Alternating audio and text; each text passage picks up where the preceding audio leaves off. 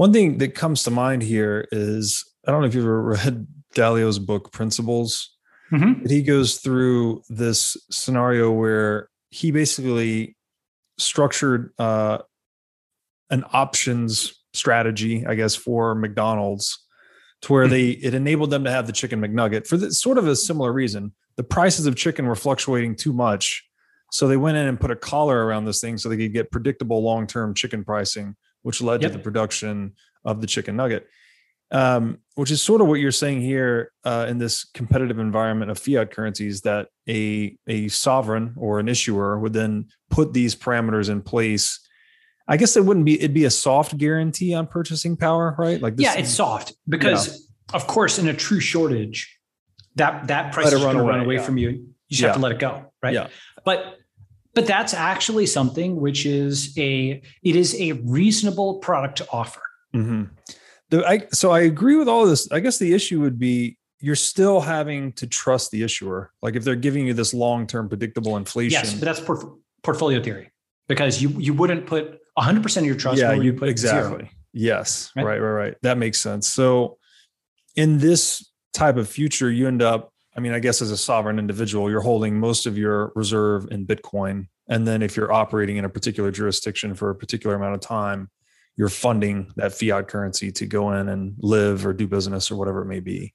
That's right. Or, or in a truly internationally competitive environment, see what I don't think most people have taken on board is the true implication of what a digital wallet means. Mm.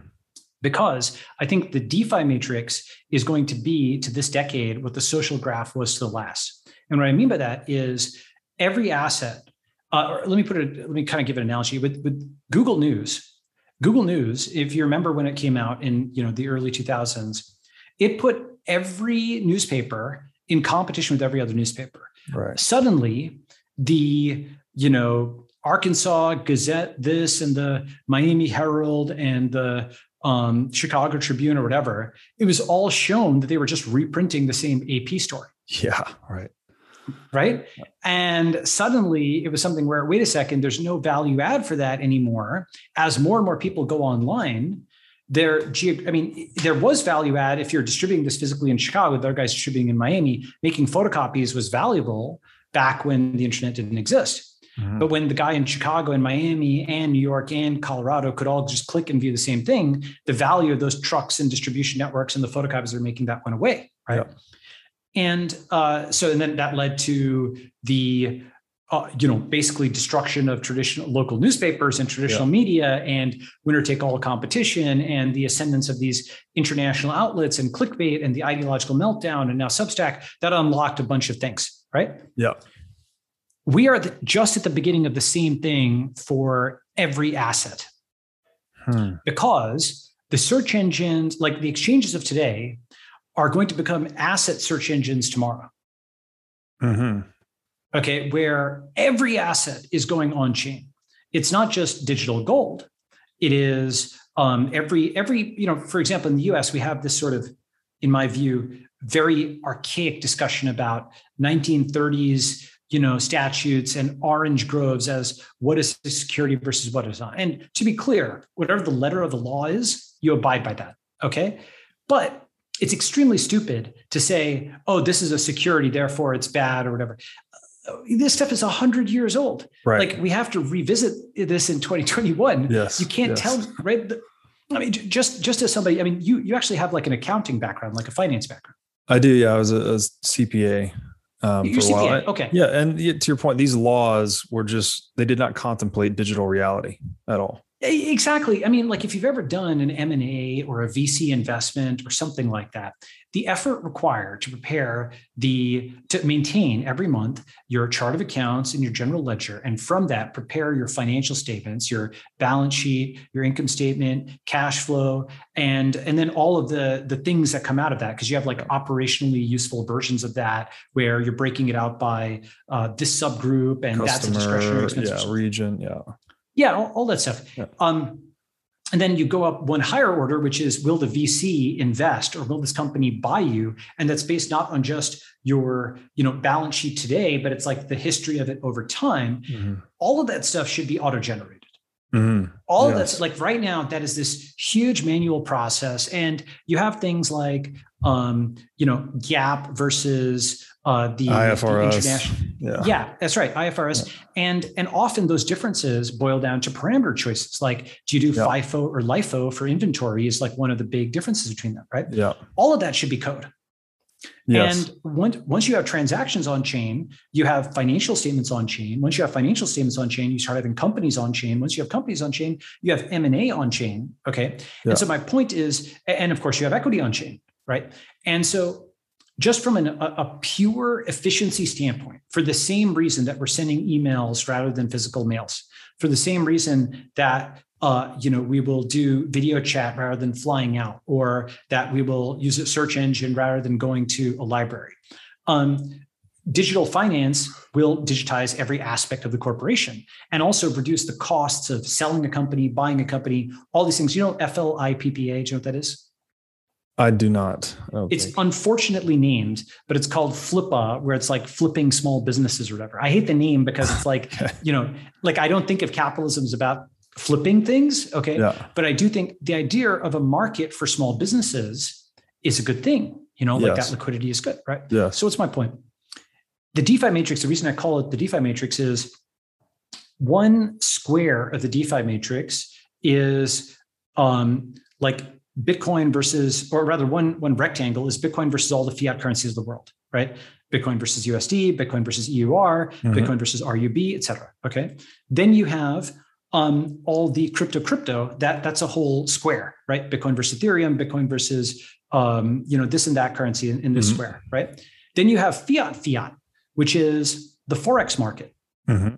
then you have fiat versus equity which is uh, usd versus google stock usd versus facebook stock and, mm-hmm. and so on right and then once you start filling this in, you've got commodities, right? You've got all these other digital assets, whatever.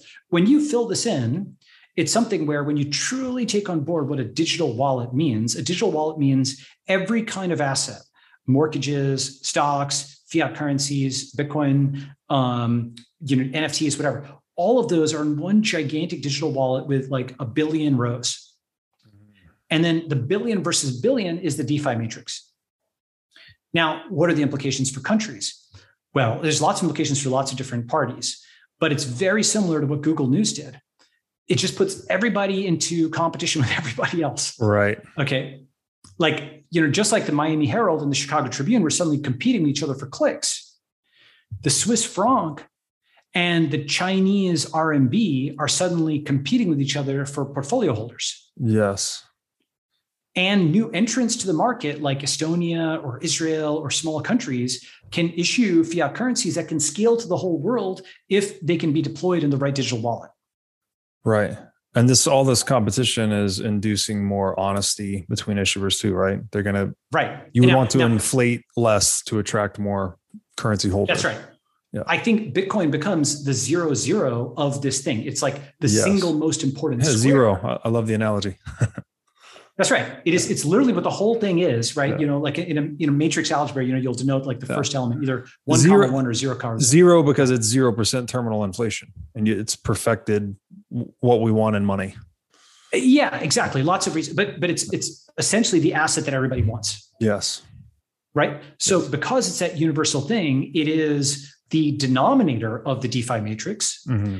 And I mean, the thing is, when you know, like when people talk about gold, right? And they say, oh, Bitcoin would be successful if it was on par with gold. It's close, by the way. It's like 2 trillion gold, like 1 trillion Bitcoin. It's close now, right? Mm. That's actually an underestimate. And the reason is gold in, you know, in the 2010s and the early 2020s is a neutered version of its former self. Mm. It's a gelded version because gold, if you go and read history books, gold used to be what it was all about. Oh, yeah right? You're i mean look you're actually probably more expert than than than almost anybody probably including myself on this but like you know the spanish they were all about the gold the gold they brought from the new world that flooded the market and you know rose prices because it kind of violated the assumption of of, of gold scarcity. But gold was the center of that old economy. Yes. And if digital gold is the center of this new economy it's not a trillion dollars it's like a hundred trillion dollars or something insane like that. Yeah. Yeah agreed completely. Um, No, that, that's a. I do a deep study of the history of gold. I just finished a book actually called "The Twilight of Gold." I don't know if you've read this mm. one, but yeah, to your point, it was. It is the game, right? The game was gold. How do you accumulate as much gold as possible? Um, and it had this really interesting effect that the author actually referred to gold as the regulator of governments. You know, it, it, yes, induced.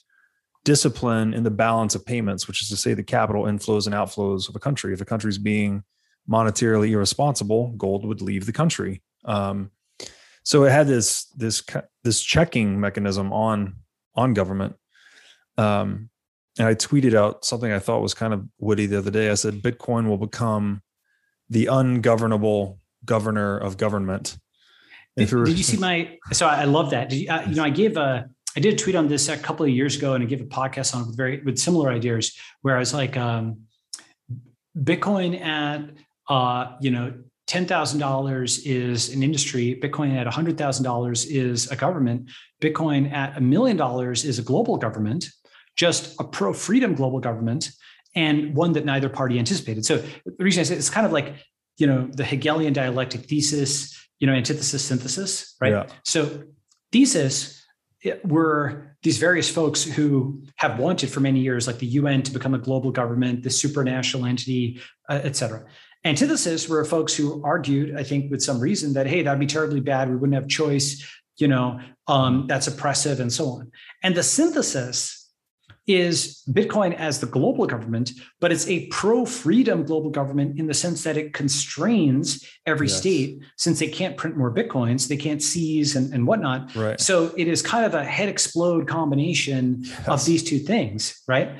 Um, and this, by the way, you know, it's funny, like, uh, you know, Peter Schiff, who I have, I know he's like a anti-Bitcoin troll in some ways on Twitter. And I think it's yeah. all like it's kind of fake because his son will kind of troll him back or whatever now, and so they're both like kind of gaining followers. It's great it's for funny. engagement. Yeah, yeah. It's great. It's great for engagement. It's, it's yeah. clearly like some Tom and Hardy kind of thing or whatever, right? But the thing is that um, I think the fundamental thing that Peter Schiff and the other gold guys don't get is gold is gelded. We already know it has been because FDR defeated it.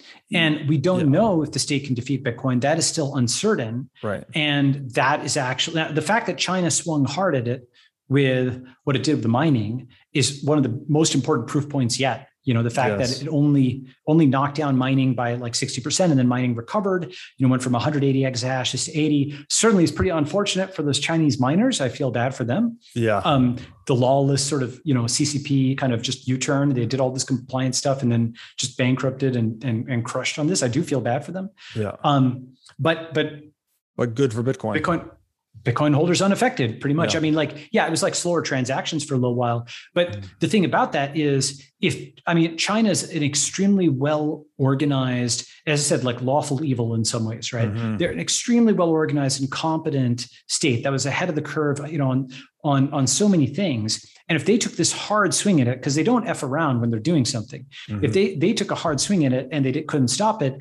there's no other country that has the scale, the alignment, the speed, the ruthlessness that they do. So at right. least the mining attack, I think, is probably off the table for now modulo like some escalation which like starts treating it like war on terror or something like that yeah. which is not impossible by the way you know but but even then, I think that's unlikely because El Salvador and others are state sponsors of Bitcoin, so yes. to speak, right? Yes. So, so you'll get you'll get polarization, and you also crucially will not have unity within the U.S or other countries for prosecuting such a war because there's you know it's it's not like it's it's not like terrorism. It's something which benefits people right? Yeah. so as much as the state might want to do it they have too many people domestically. They don't have the consent to push that through as we kind of saw with the pushback against this recent infrastructure quote unquote bill that was going after bitcoin going after crypto. Yes. Yeah i agree. And i would add to the tailwinds for bitcoin in this respect is i think its value proposition is simple enough that it's going to penetrate a lot of minds relatively quickly. I know it's hard to understand at a distance, but once you start to get it, it's like money that can't steal from you or be stolen from you. Like people are yep. going to figure that out.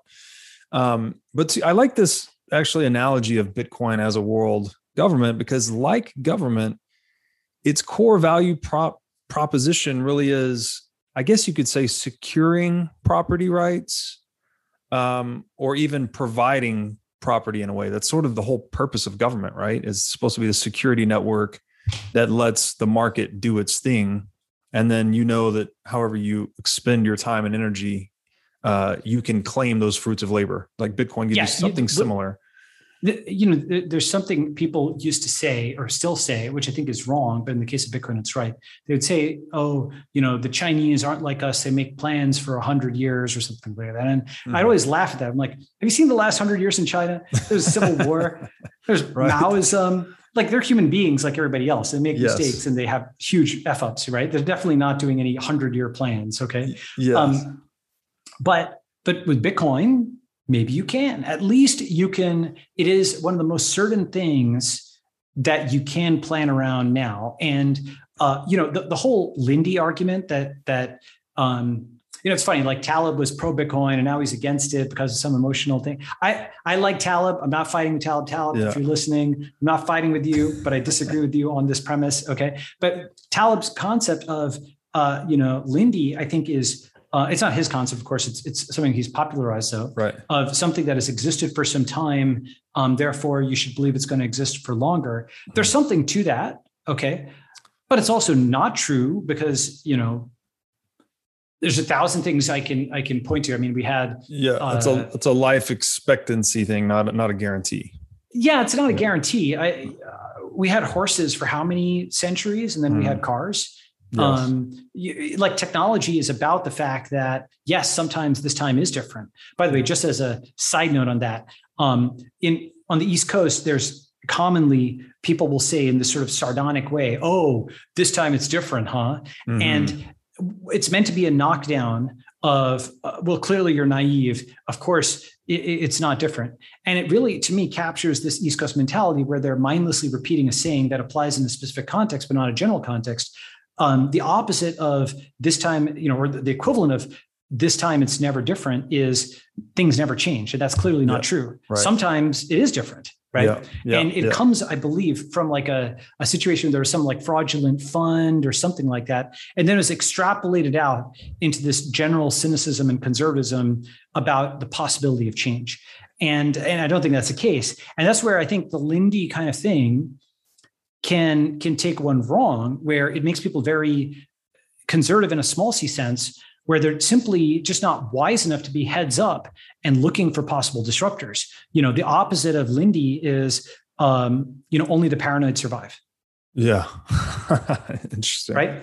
You know the yeah. the uh, um, andy grove ceo of intel he was like, yeah, you know, we've been killing it for a while, but the Japanese are coming up with DRAM and we need to pivot out of that. Only the paranoid survive is the opposite of just being very contented. And so, you know, this is actually similar to the whole fox and hedgehog thing, which is itself a mental model. Do you just have one thing that you just like thump and, and use on every issue? Or mm-hmm. do you have this mental model for this thing and this mental model for that thing? And I think the second is a more robust way of doing it. You do have general principles, yes. but there are exceptions and edge cases and times where one model applies and the other one doesn't. Let me pause there. Yeah, well, and it's the trick or the art, I guess, is knowing how to zoom in and zoom out um, based on circumstances. So it it seems uh, again, I like the analogy of Bitcoin as a government because it's it's enforcing or granting property rights granted one specific property right just in money not in, in other tangible forms of property but it's as an institution it appears to be largely immune to politics which is really important. Ah, um, uh, I, okay go ahead. T- t- I, I, will i will somewhat disagree with you on that but then that's back. fine. And just and then the one thing that and uh, what i just mentioned the other property rights i think about this a lot actually you've said we're going to end up on this i think you called it the defi matrix which is kind of like um, all property globally digitized in a single accessible via a single wallet something like that. Eventually yeah exactly. It gets to a single digital wallet yep. the eventually is where my thinking gets stuck because it seems to me like the state is going to really hold on yeah. to the ledger right? The property ledger that they say who owns what property. Um, you know you clear equity and real estate transactions through the state and title and all these things. It seems like that's not something they're going to relinquish willingly. So my general thought pattern on that was that Bitcoin needed to do its thing for a while first, really become kind of defund the nation state to some extent before these functions of other property started to fall off of the state uh, of state control let's say yeah so more control can mean less upside the reason i say can is it is possible to be a competent centrally planned state. East Asian countries are probably the best example of this. The Meiji Restoration is maybe the canonical, which is how Japan modernized in the mid 1800s. They were shocked by you know how advanced the Westerners were, and they're just basically put in a crash program. You know, they did have international exchange. They had academics go abroad and so on, but they basically just like modernized the country. So the reason I say more control can mean less upside is certainly the Soviet system showed that. Communist systems have showed that. Mm. Um, France has shown that it's driven away. It's coined, you know, the term entrepreneur comes from France, but many of its entrepreneurs have come away. Macron is kind of reversing that a little bit, but um, but basically it is something that, uh, that, that they have done and so that would be the check on what you're saying which is a restricted digital wallet i agree is something that countries will will try to do but the unrestricted wallet will you know for the same reason that american and european options have different prices the unrestricted one has a higher price and so the question is will the extra stability that they get via that control be worth the upside um, that you get from allowing more volatility. And that really is, you know, a huge part of centralization versus decentralization this decade is centralization is stability and stability bounds downside, but it also bounds upside. Yeah. yeah. And, and so you're going to see the best fight against centralization and the middle push for it and um, you know, or not not always, because some of the best will pull. It's one of these interesting things where the guy at the fifty percent mark doesn't benefit from a decentralized world, right. but the people at the extremes do. Yes. And you know, let me actually drill into that a little bit, just to, just to talk about that. Like, you know, what is crypto for? You know, what is what is Bitcoin specifically and crypto more generally for? It's for the the power user and the marginalized. Mm-hmm. It's so it's the op, it's extremes of the distribution, mm-hmm. right? So the power user is the developer or the investor who wants to move millions of dollars around the world with a keystroke to invest in something or to you know be the backhaul for like Airbnb, you know, some like giant tech companies moving billions of dollars, millions of dollars around the world with a keystroke. They don't deal with thousands of wire transfers and all this stupid stuff. It's just boop, boop, boop, boop. It just moves around. You're the power mm-hmm. user of money. Okay. Mm-hmm. On the other extreme, you're the marginalized and you're just trying to hold on to a bank account. You're in mm-hmm. nigeria you're in um, you know like venezuela you're in some country where they're cracking down and you just want the most basic financial services and so then you want bitcoin you want crypto you want to protect your funds and then you want checking and other kinds of things. You want those financial services on top of it. And this is the opposite of the stable person in a middle class environment.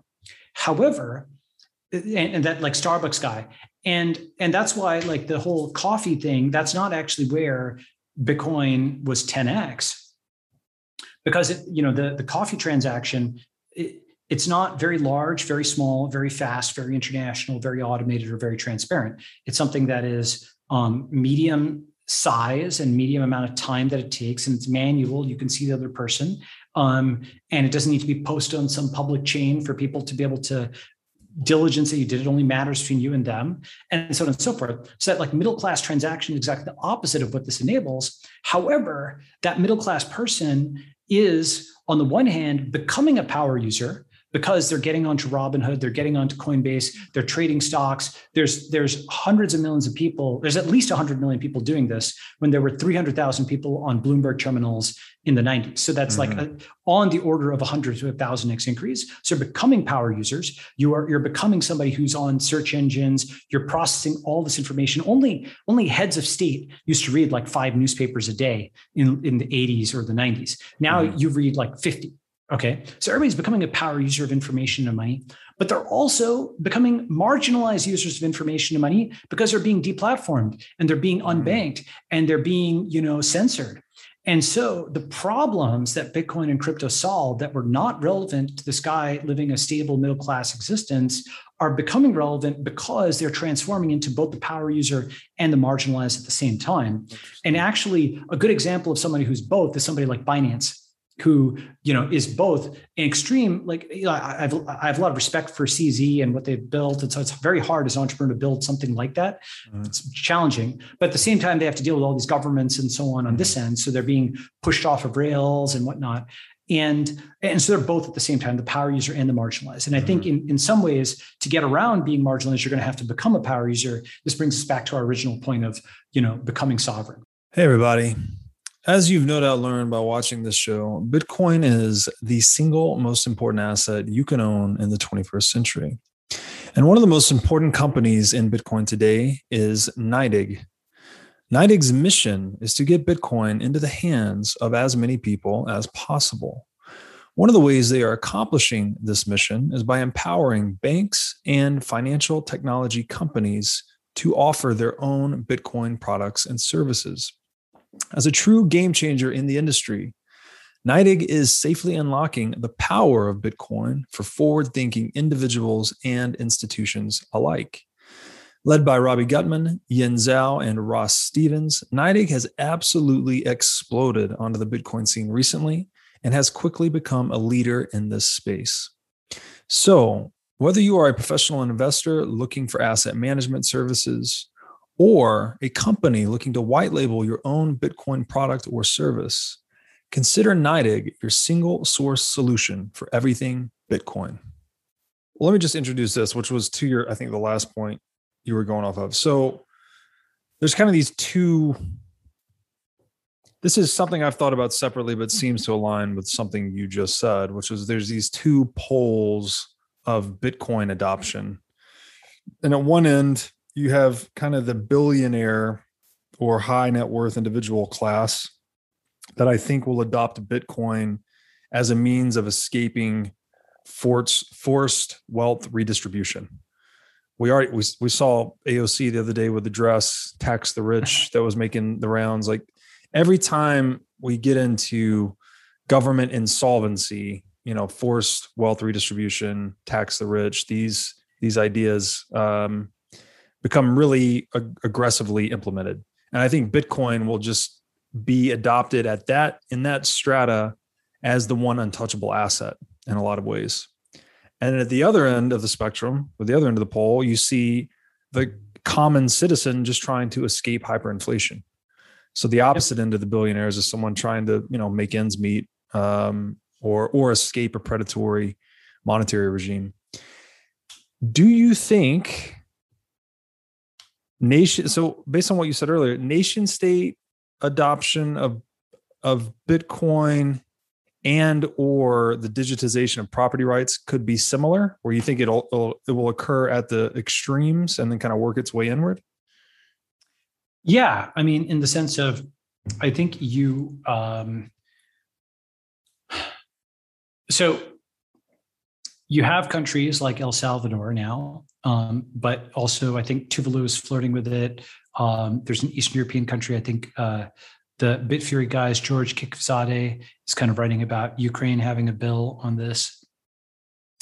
And there will be countries that are sort of neglected by the global financial system that will adopt Bitcoin because you know what? They're at zero already. They're ignored by the world. They're not that wealthy roll the dice, take a risk. If they've got good leaders who are capable of taking calculated risks, you know, um, then then maybe they'll get somewhere. So that's kind of on the marginalized end. And the power user end, you have folks with large stakes who will go and um, talk to, you know, like the uh, the hedge fund folks who have come out, the Dalios and Paul Tudor Jones and Saylor, and you know, and certainly, I mean, us and Tech VC, I think we're some of the very earliest adopters on this. Uh, nothing against the um, the more recent, you know, finance folks who've gone into it, but Tech VC was probably the very earliest large holders of BTC, mm-hmm. and um, especially on a personal level, many of the angels in Silicon Valley have have large BTC holdings.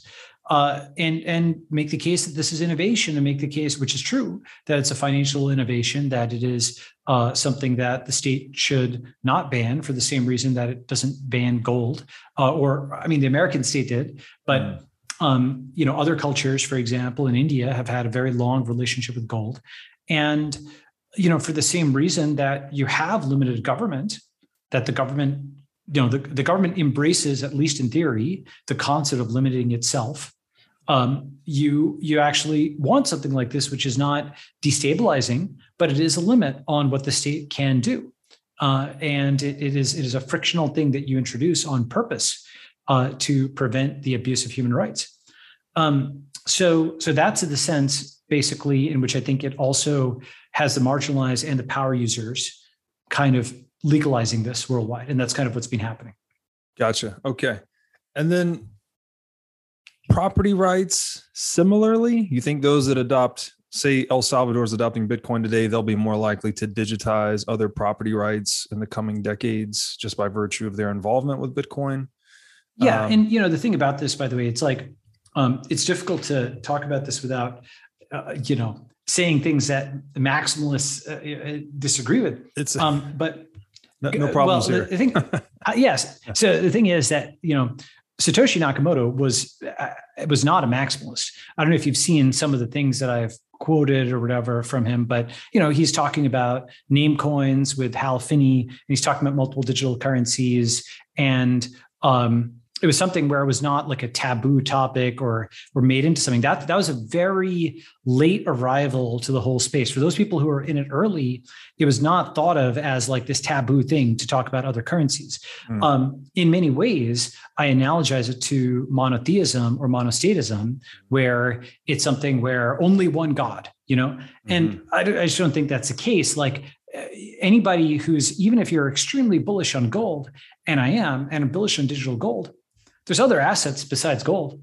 Like it's it's kind of like you know there's folks who think the government can do everything, um, and they project like godlike capabilities onto it because they don't have a god. So uh, do you remember this video from like ten years ago? Government is the thing we all belong to. No, I've never seen that. Okay, so if you Google this, government is the thing we all belong to. For people who are, you know, communityless and bereft of everything, the state is the thing we all belong to. So they sort of project the old bearded guy onto the state. It's the most powerful thing. And if you're against the government, they take it not as, oh, you think uh, this is not the right tool for the job, but as a personal attack on their right. sense of self and on their de facto religion of kind of state worship. Okay. Yes. And this is more explicit actually in, in the case of China, where it really is like a form of state worship, where they have the symbol of the state, the hammer and sickle everywhere. And that's literally something that they would paste above a cross. That's what they did in the Soviet Union. They put the state above God in that sense, mm-hmm. right? Yeah. So that's GOV over GOD. Like God, you know, GOV can do everything, anything. Mm-hmm. Um, and that's actually the opposite of limited government. That's unlimited government. Right. That is like an, un- go ahead. No, I agree with you. It's just the pathway to, you know, atrocity and tyranny too. It's a pathway to atrocity. Now, the thing is, I don't think we're anywhere near at atrocity and tyranny, but I think there's an irrational aspect. You know, Bitcoin fixes this was a joke, you know, for a long time. And and it's still a joke and it's still in good humor. And I'm not against it or whatever. But like it can't, you know, it's um when I say it can't fix everything, what I mean by that is it may be really important and maybe the single most important factor for the world in the future, but we're still going to need to eat. We're still going to have tomato futures and we're still going to have companies and we're still going to have other financial instruments and and so on and so forth. And so today, like the world of quote Bitcoin versus shitcoin or whatever is yeah. its own little subculture, you know, here. But tomorrow, every single technology every open source project every every legacy company and every future entity will be on chain and will right. have a token and now this actually maps back to the defi matrix because um, in this environment where you have literally millions of choices billions of choices the simplest thing you can do and it's a very adaptive strategy is say screw all that just hold bitcoin mm-hmm. okay and you know what I there's a lot to be said for that. There's the simplicity of it. There's like, you know, I don't have time to evaluate all this stuff. I don't have any energy for it. I don't know what's a fraud or a scam or whatever. I'll just hold this one thing. And you know what? There's something to be said for that. There's a simplicity of that. I get mm-hmm. that. However, it's sort of the same eventually as holding Vanguard. And the reason I say that is today we're in the disequilibrium state where Bitcoin is romping to world dominance. Mm-hmm. And it probably has at least another 10x, maybe 100x in front of it. once it gets, first of all, just 10 or 100x is amazing for most investments. It's particularly amazing for large amounts of money because mm-hmm. it's very hard, as you know, as an investor. Mm-hmm. It's one thing to invest $100,000 in something, mm-hmm. you might be able to get 1,000 or 10,000x. You know, Peter Thiel, I think, got like 5,000x or something out of the Facebook investment. And as an angel investor, one can, and I have, you can do better than that, right? Because you're investing at a very early stage and there's value creation. But you can do that on $1,000 or 10,000 or even $100,000. It gets harder and harder to have that level of multiplier the larger the amount of money.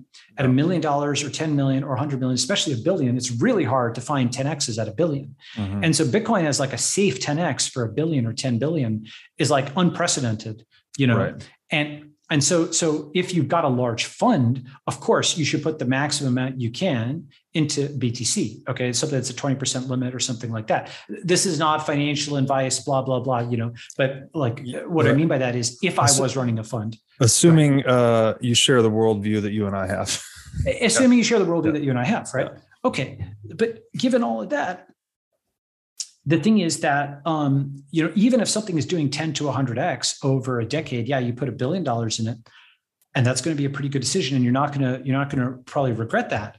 But for the same reason that vanguard isn't the only instrument out there there's people who will always try to beat the market. And if you if you attack that too hard you actually become so ultra conservative that you're against any kind of innovation. Mm-hmm. everything new is haram. Everything mm-hmm. new is suspect everything new is a scam, everything new is a fraud, everything new you're a shill or a charlatan because mm. you set up a new cap table. Mm. Guess what? You know, when you set up a company and the founder has 100% of the shares, they pre-mine the shares. It's very centralized.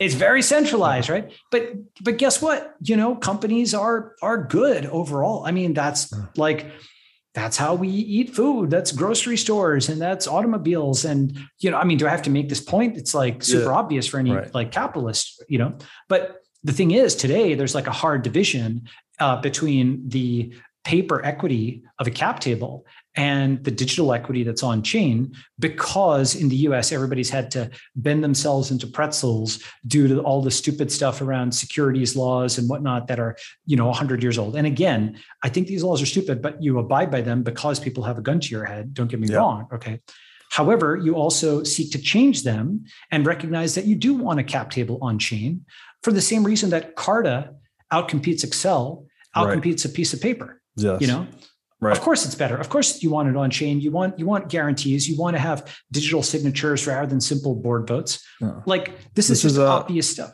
Social scalability in Szabo. It's social. It's social scalability, and it's also something where I mean, the pragmatic people. There's very few, very few people, relatively as a percentage, who have actually mined Bitcoin. Most people have bought it off exchanges, mm-hmm. and those exchanges are disproportionately run by people who are practical enough to make the trade off to add fiat currency, which was very controversial, by the way, back in the day. I don't know if right. you remember this, but um, you know, Bitcoin is supposed to be so anti-bank. Oh my God, I can't believe you're doing password reset. oh my God, I can't believe you're you're allowing us to buy, you know, BTC for USD. Yeah. If those pragmatic trade-offs had not been made by practical people who were pro Bitcoin but also efficient, you don't even have the ecosystem today. Yes.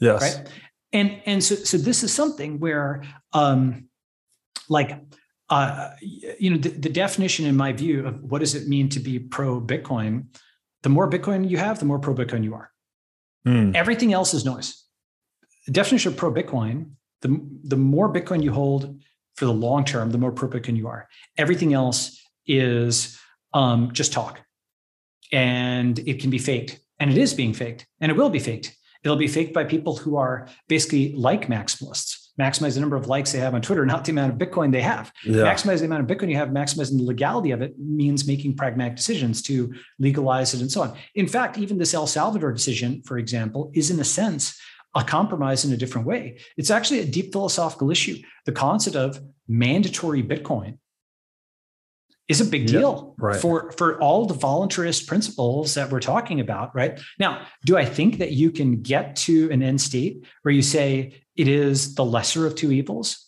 that um you know th- that we already have currency mandates in place and that the El Salvador bill is better than you know existing currency mandates, yeah, I think you can make that argument.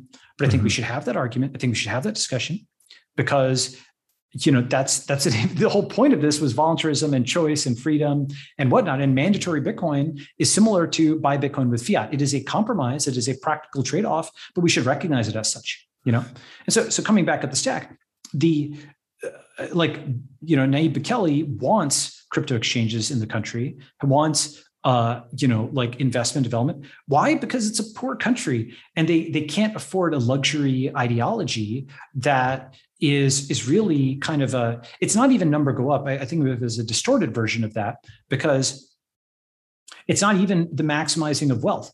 I mean how much how where would the bitcoin ecosystem be today if there were no fiat exchanges and if nobody was buying Bitcoin for use in DeFi, and if the crypto community outside of Bitcoin didn't exist for lobbying the state to keep things like, I'm not arguing that there's not some competition at times. There's certainly, I think, dumb people who will say things like, oh, proof of work is environmentally bad, therefore we mm-hmm. need to mm-hmm. go proof of stake.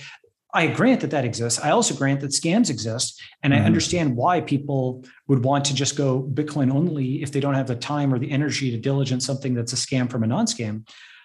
Where I, I differ, actually, you know, I had this, uh, I had this sort of thing um, that I that's a that's a tweet that I'll I'll send at some point. Uh, let me see if I can find it. Um, exit the Fed, check. Stop the bailouts, check. Return to sound money, check. Build a voluntary society, check. End the welfare warfare state, check. Bitcoin as the global reserve currency, check. Bitcoin as an epochal technological breakthrough, check. Bitcoin as the only digital asset ever, everything else is evil, you lost me. That's, and yeah. Go ahead. Well said. Um, I, I, just want to throw some things back your way because sure. I think you and I, we both, it's interesting. I'm, I hold 100% of my savings is in Bitcoin. I hmm. have held other positions in the past, especially when I was operating a fund. Um, but I've found for my own peace of mind, I'm just in an all Bitcoin position right now, and that's that's good with me. Doesn't mean I won't. I'll always be there, but that's where I am today. And it's funny, you have this pro. I think you coined pro BTC, right? Yeah, yeah. So, and I coined this thing. I think freedom maximalism, where it's like I didn't want yeah. to identify with this toxic culture that I don't identify with the cultural norms of. You know, I didn't want to look at someone and tell them to have fun staying poor. So I actually and my, yeah, my thinking, my thinking there is just that the principle you can never confuse the principle for its implementation. So although Bitcoin is or appears to be the highest implementation of human reason or freedom we've ever had, you know, if, if money is the ultimate tool for freedom, Bitcoin's the ultimate money, then Bitcoin's the ultimate tool for freedom. But that doesn't mean you put Bitcoin above freedom. All right. That would that's kind of like when the state puts itself above God in a way. You want to hold the principle highest. Exactly. And the thing is, this is similar to, you know, there, some people will beat up on centrism because centrism can be done in a thoughtless way of just being mm-hmm. a normie who just abides by everything, right? But there's a pragmatic form of centrism where uh, you know, I mean, to start with the obvious statement, like, you know, Nazism is bad, but so is wokeness. You know, you, you like mm. the extreme opposite of something doesn't necessarily get you to an optimum. Um, you can you can have like a, a, situation where white people are being sent to the back of the line for vaccines, as is happening in America in 2021, is bad. Just mm. as you know what the Nazis did. It's it's it's like the exact opposite. The photographic negative. It's not necessarily that you want to quote maximize something and mm ram it to one extreme or another. Um, the, the idea of balance is important. And so I'm, I'm sympathetic to freedom maximalism in the sense I think it's the right direction for us. Mm. But even freedom maximalism is something where uh, you you know as we were talking about earlier, there's certain things where if everybody is free, then a gang that cooperates can yes. cooperate and kill all of you individually. Market failures and somewhere. Market yeah. exactly. There's market failures. There's things that are literally provided by collective entities. And one way of thinking about it is um, there's it is true that the state is failing, but overcorrecting into crypto anarchy while crypto anarchy is superior to San Francisco's state, it is not, in my view, optimal right? And and that's kind of you know I, I would call it optimization rather than maximization. Mm-hmm. Okay, crypto anarchy is you know the thing is when we watch movies, even if they're dystopian, people end up reenacting them simply because it's a story we all know. Mm-hmm. And so you watch a dystopian thing like Mad Max, and that's actually a bad scenario. You don't want Mad Max. Mm-hmm. People take for granted that we live in a high trust ish society where you don't have to test every uh, like like cup of coffee for whether there was poison in it. Right. Like in China, you, you, know, melamine was put into like kids' milk and like infants died. That's a terrible society to live in, where you have transaction costs and everything. Trust no one. A trustless society is actually a terrible thing. Mm-hmm. Conversely, to totally trust the existing state is likewise foolish. Mm-hmm. And so, what is the answer? Is to rebuild trust, to uncouple from the current state and rebundle into entities, new nations effectively built online that have consent and mutual trust among the people. Mm-hmm. So it is, it's like that third order. It is neither blindly trust the establishment nor become this like barbarian creature who trusts nobody. And and that sounds cool today, by the way. But yeah. actual Mad Max sucks. Yes. Right? It, it, it's one of these things where um, you know, a, a, frequent state worshiper response to any critique of the state is go live in Somalia.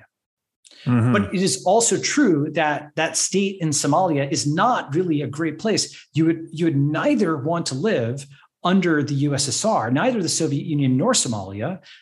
I think Singapore is better. I think Switzerland is better than both. Mm-hmm. Right, mm-hmm. both the extreme of the total state and anarchy are obviously bad. I mean, th- these are like kind of 101 political theory concepts, but it's worth reiterating them because humans are sort of geared, especially in large, dumb mobs, to veer to one extreme or to another. Right. You know? Yes. Madness being the norm of crowds, I think was EJ said. So I agree.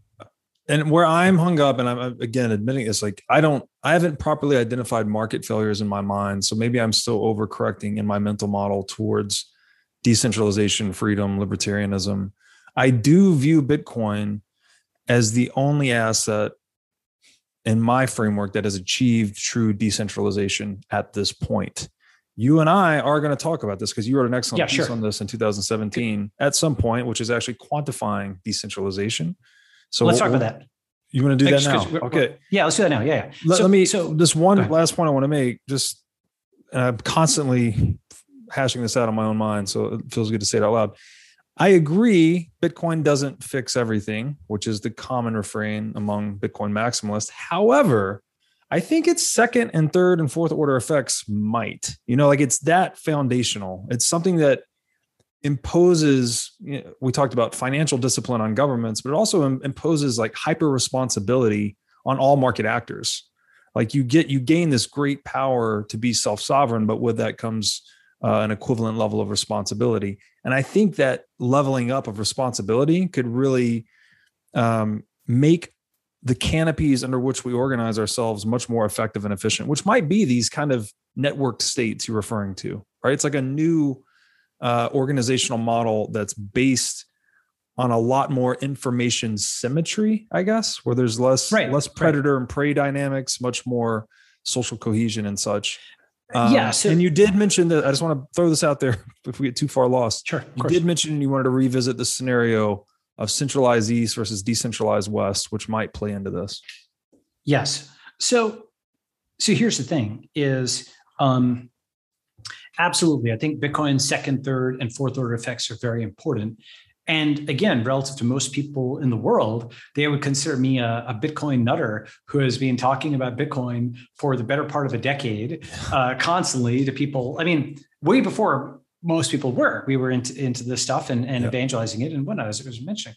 However, um, there's nothing so good that you can't overdo it. Right. Just nothing. Yeah. Okay. And you know that that's true for religious fundamentalism. Like, do I think moderate religion is good? Yes. Uh, do do I think you can be a fundamentalist lunatic? Also true, right? Mm-hmm. Um, you know, making money. is it important to make money to create wealth and so on? Absolutely. Is that the sole and solitary purpose of one's life? No, you have, you know, other other things in life, yeah. right? So there's, there's, basically nothing so good that it can't be taken too far and to an extreme. Mm-hmm. And that's why I'm like, uh, you know, I'm just dispositionally not a maximalist. And I'm also that also actually, by the way, is sort of where I think a good chunk of the world is outside the West. The West mm-hmm. is sort of right. it has lots of great things, but it, it kind of generates both great good and great evil. Mm. Like communism came out of the West. Okay, this like insane ideology, wokeness has come out of the West. And it's like this, you know, in the same way like COVID came out of China and infected the rest of the world, like communism was exported from the West to China and to you know Vietnam. These are places this mind virus that that mess them up badly, you know.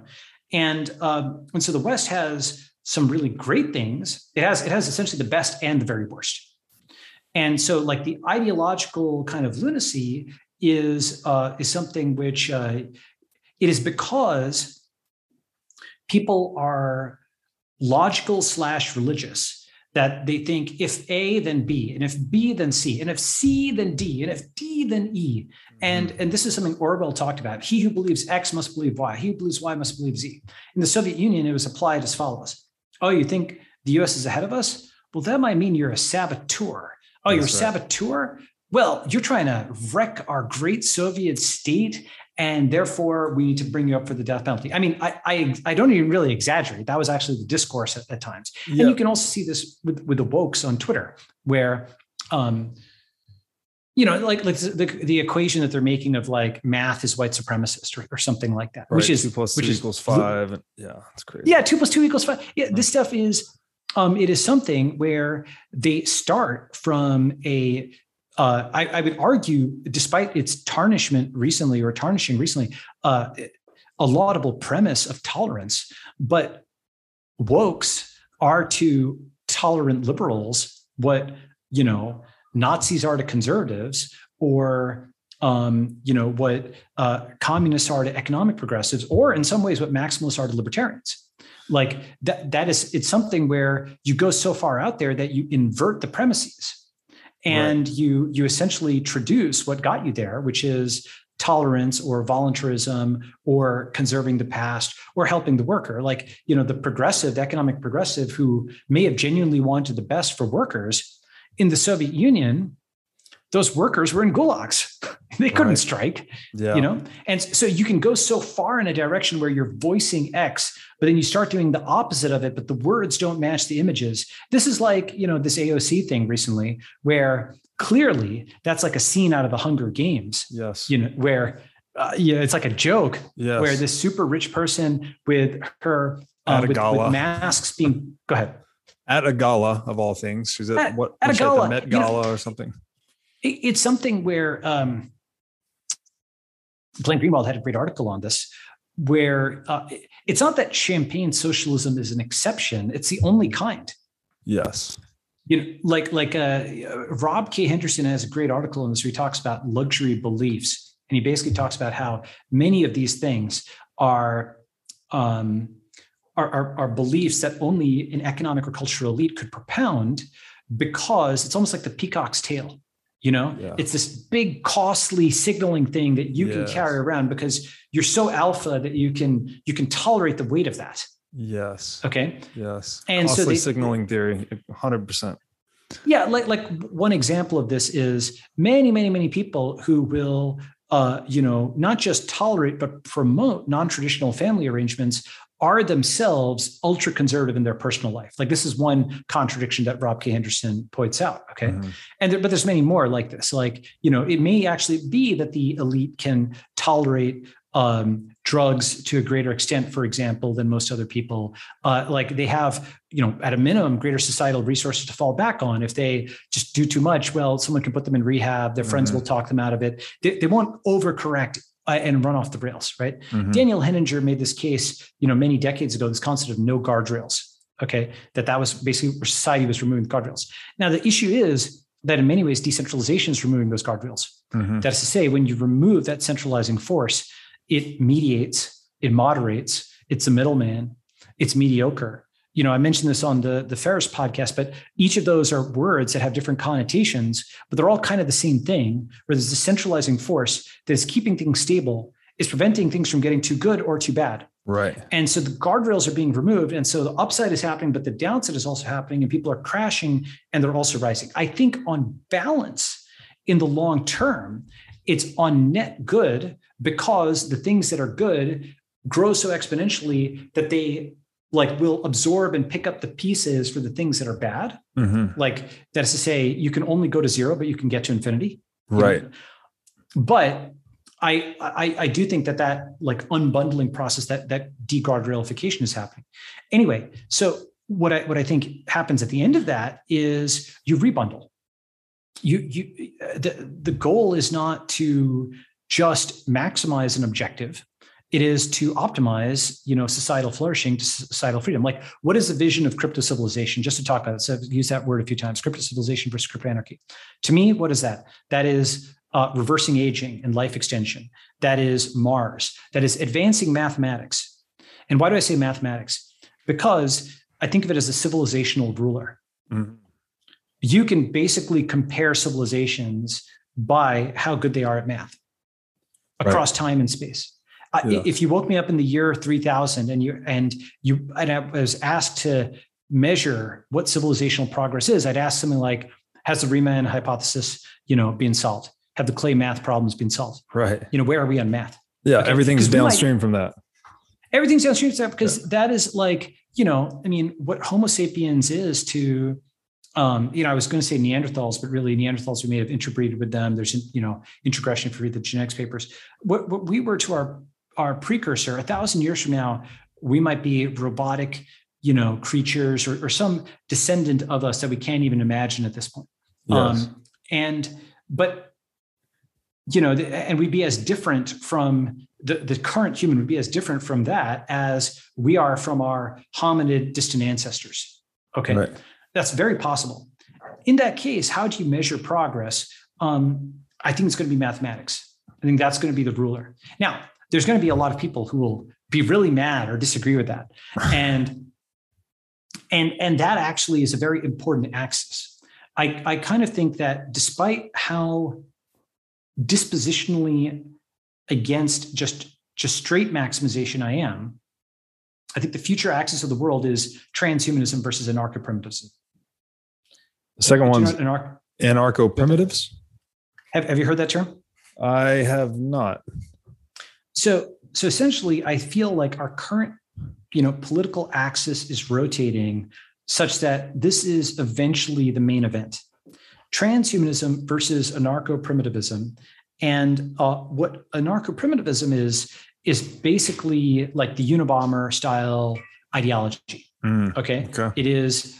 Uh, and there's also extreme climate activists who believe in this type of stuff, which mm-hmm. is humans are a mistake industrial civilization's right. a mistake. We need to go back to green. You know there's something called like you know this is a caricature but i don't think it'll be one eventually. Like vehement voluntary human extinction movement for a while back is kind of a joke yeah. but kind of not you know? Yeah. It's like, it's eco- like ecological to, nihilism or something.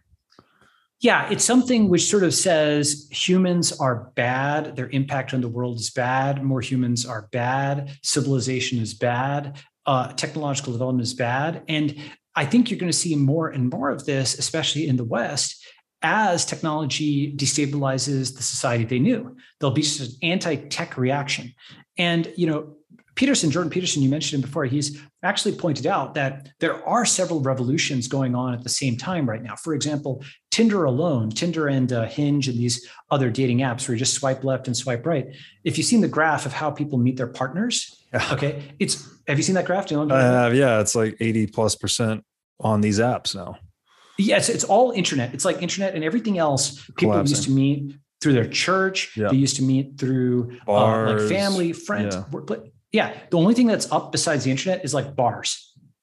Oh, I thought, yeah, interesting. Okay. Okay. And that might change too post COVID because, you know, it's like yeah difficult to just go out, yeah. right? Yeah. Um, so, so essentially, it's just all internet mating. It's all just, you know, swipe left. That's a radical change yeah. from whatever hundred years of human history.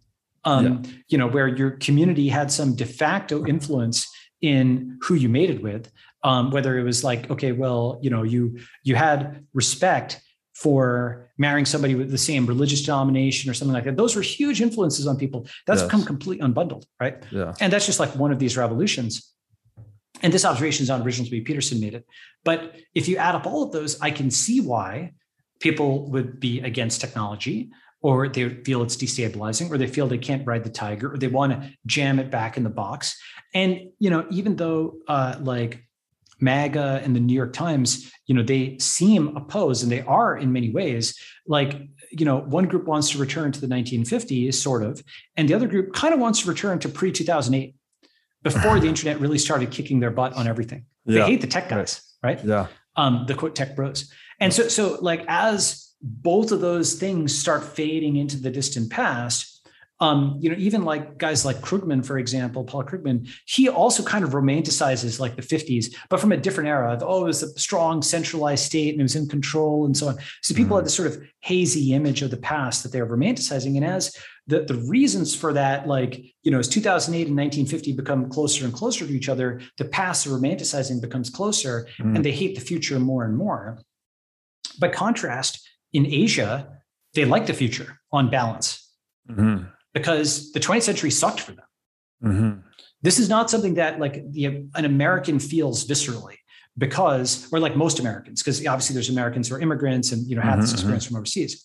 But you know the american experience of the 50s is sort of civilizational memory that's been documented in movies and it becomes more romanticized in some ways the further back it goes even the 90s were a very good era you know, for, for the US, where it's prosperity. And in the 50s, like a, a guy with a high school degree could um, provide for a whole family and they could have a house and a car and, and all this stuff. And the thing about that is that time and place was actually very aberrant because in the 50s, the rest of the world had been bombed to smithereens. Right was in the middle of civil war or communism, right? Like Russia yeah. just lost, you know, the Soviet Union was under communism and lost like 20 million people. Germany was ruined. Britain had lost, you know, like it had been bombed during the Battle of Britain and lost whatever 100,000 men. Um, China was in the middle of civil war. Japan had been nuked and occupied, blah, blah, blah. You go around the world and all of these industrial centers had been bombed or hit by communism or socialism or both, right? Mm-hmm. And so the factories of the world were shut off and the US was the least badly hit, it only lost quote unquote only on the order of like 300,000 men, I believe, you know, and, and, and the homeland, with the exception of Pearl Harbor, was mostly intact. So it was the best off after World War II. And a lot of its competition had just been hit. So it was inevitable that as the rest of the world uninstalled that Western mind virus, which, and the reason I call it Western is it originated from the West of socialism and communism, as, as it uninstalled that Western mind virus, as it um, didn't just throw off colonialism and go to the economic left, but eventually came back to the economic right, you know, or libertarian right, uh, with with both Deng Xiaoping and Manmohan Singh in 1970 and 1991, respectively, throwing off communism and socialism in China and India. As it did that, it was inevitable that that would grow and that would become a larger piece of the world and would bring on competition and build products because there's smart people overseas. And so the thing is that in Asia, they don't romanticize that past at all. Right. Beyond, uh, well, actually, I shouldn't say at all. They do in China romanticize Mao kicking out the foreigners. Huh. That's that's the big thing. Like Mao in China is, um, uh, you know, obviously is a genocidal maniac that killed yes. millions of Chinese people. Okay. Yes. But because he won, and because the Chinese Communist Party has an interest in portraying itself as a continuous entity, um, because Deng Xiaoping, basically what he did was like a coup in 1978.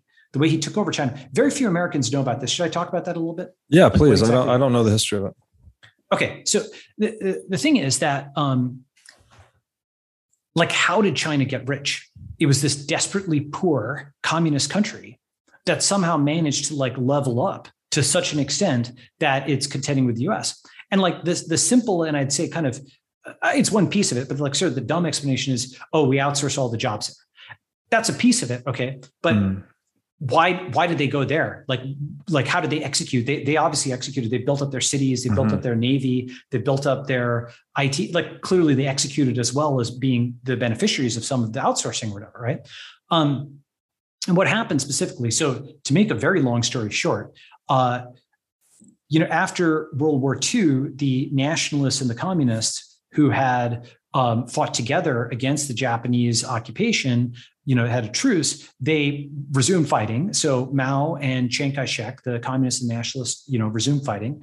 Mao eventually won, basically because um, you know, there's a whole thing on who lost China.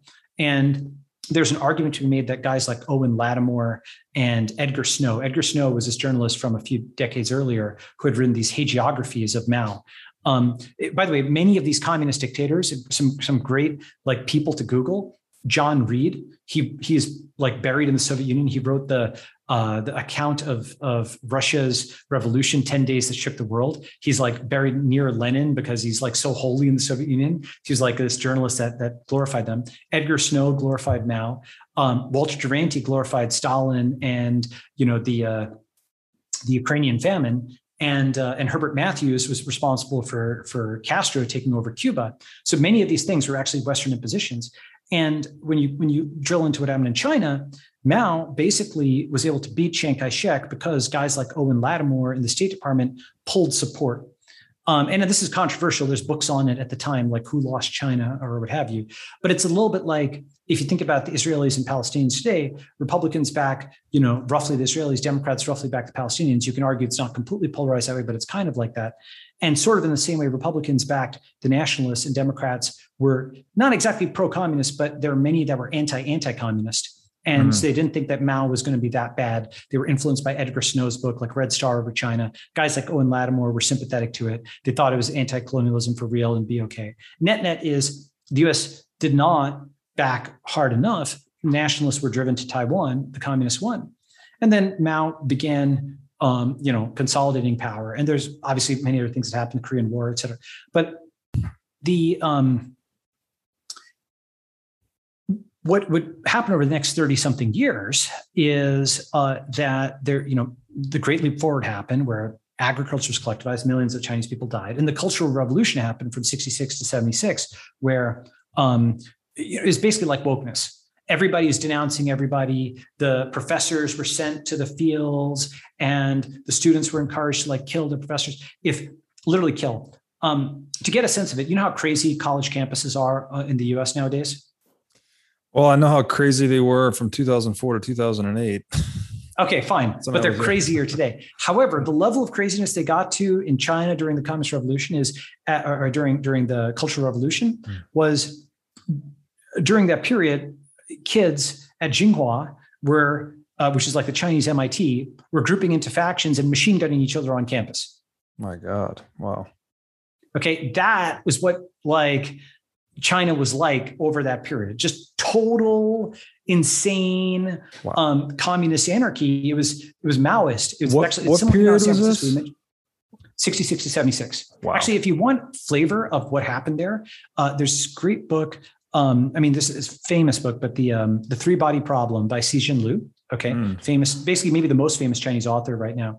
Read just the first chapter of the first book, mm. and even though it's fictionalized, it'll give you a sense of how insane China was under communism. It's just mm. simply not, you know, for for many reasons, it hasn't been documented in movies.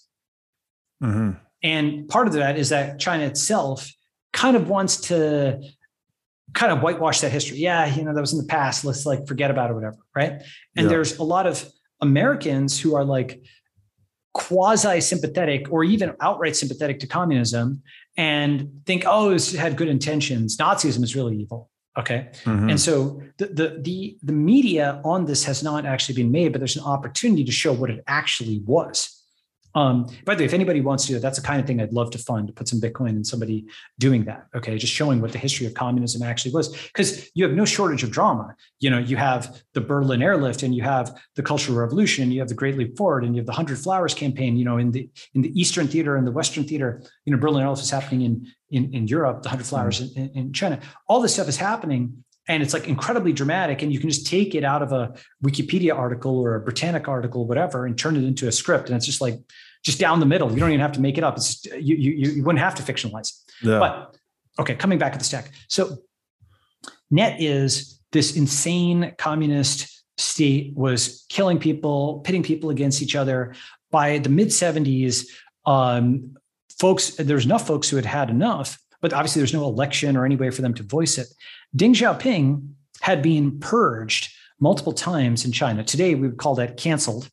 Okay. Mm-hmm. Mm-hmm. In, in, under communism, purging typically meant you lost your life, liberty, and or property. That is, you were shot, yeah. jailed, and or robbed. Okay. But Deng managed to kind of duck and like kind of avoid it where he was purged, but he was so competent that like they didn't actually kill him. He, was, mm. he had enough sympathizers that he could like hang on to the margins of society.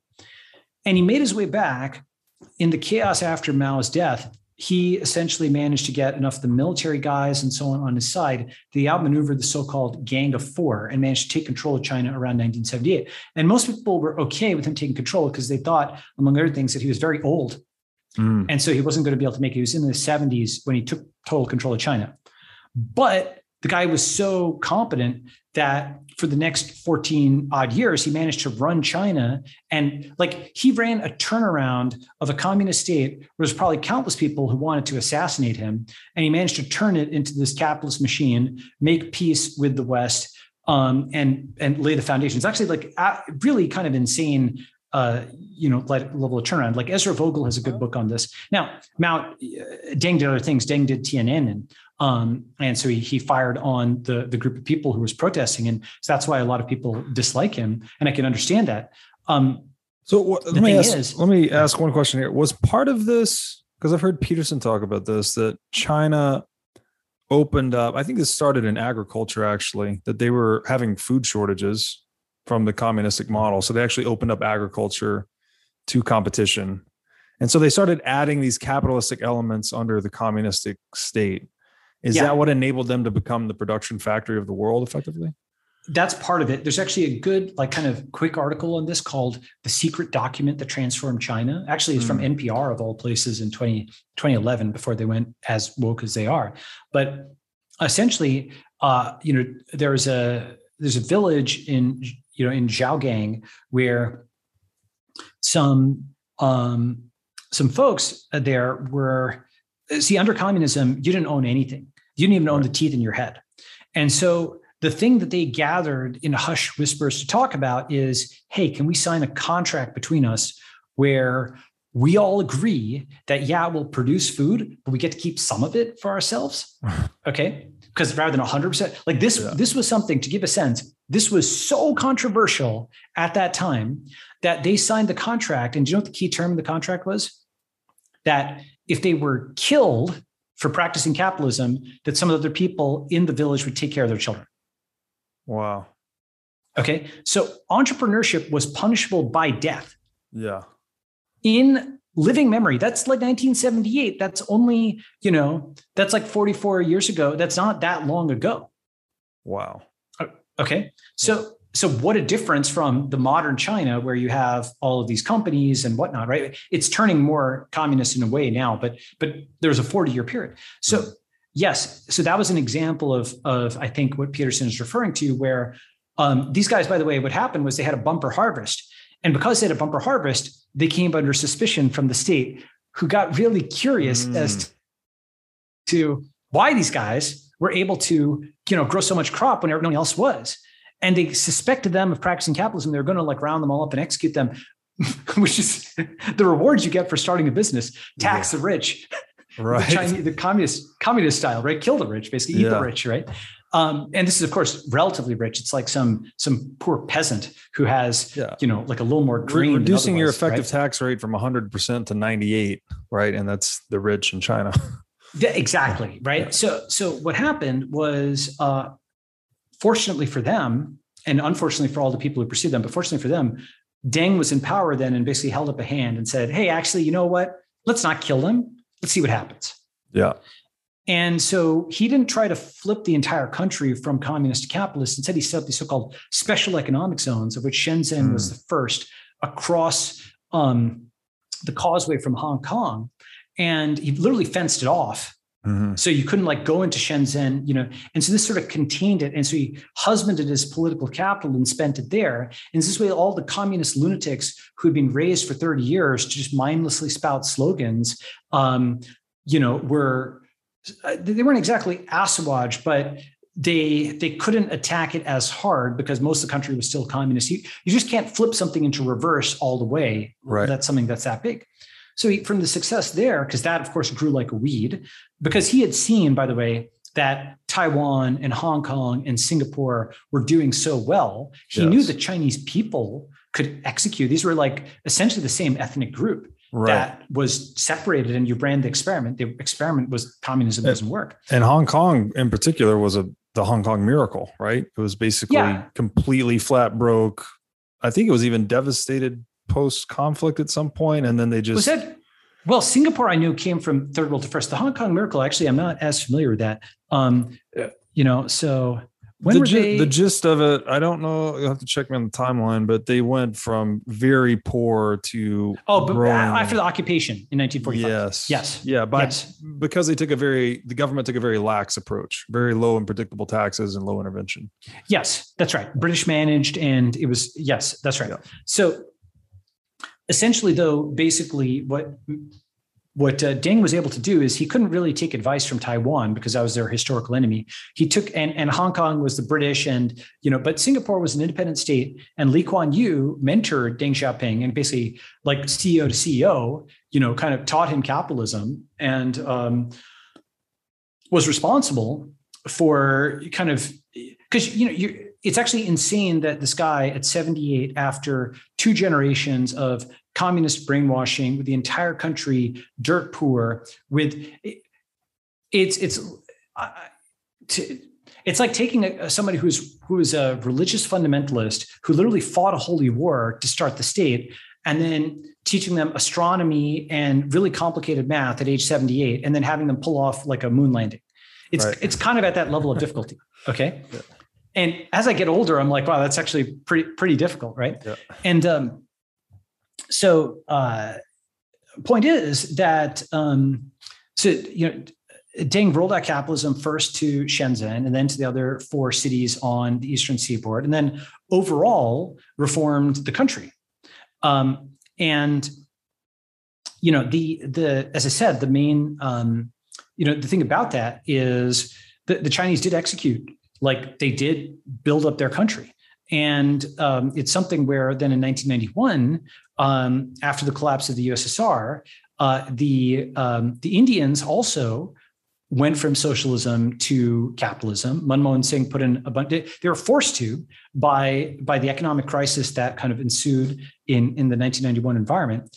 And they basically that's called liberalization in India. Okay, mm-hmm. and they they also kind of deregulated big chunks of the economy, went away from the license Raj, opened it up, and that's basically the Indian growth story of the last 30 years, which has you know issues with it, but it's like way better. India is far, far, far, far better than it was when I was a kid. And so, my overall point, my macro point here is that India and China have a completely different memory of the 20th century than mm-hmm. the West does. They look at it as this time of humiliation, colonialism, poverty, communism or socialism, when uh, you know they were you know condescended to. India is not on the UN Security Council. China was invade, you know, they, they, weren't fully colonized, but they were partially colonized with the opium wars and so on. Like literally the US fought to export drugs to China. Right. Do you know about that? I, that's a that's a go ahead. At the margins. I don't know a lot about it, but I've heard some about it. Yeah. You know, the thing that's a huge deal for them. Like yeah. that's something that they read novels about. That's a, that's like a like an offense that they they pay a lot of attention to. It's one of these interesting things where um, it's very asymmetric. You know, um, and this is what propaganda is often propaganda is about stressing those true facts that harm the other guy um, and that like kind of a clean win for your side but they don't mm-hmm. talk about the complexity so when westerners will talk about china the one event that most westerners know about is tiananmen in 1991 mm-hmm. i mean you know we can talk about that that's a whole that's a whole thing but what they don't know about is um, the Great Leap Forward or the Cultural Revolution or Owen Lattimore or Edgar Snow or the export of communism to China or the Opium Wars, which are a huge thing for China where they are like really mad about Western colonialism.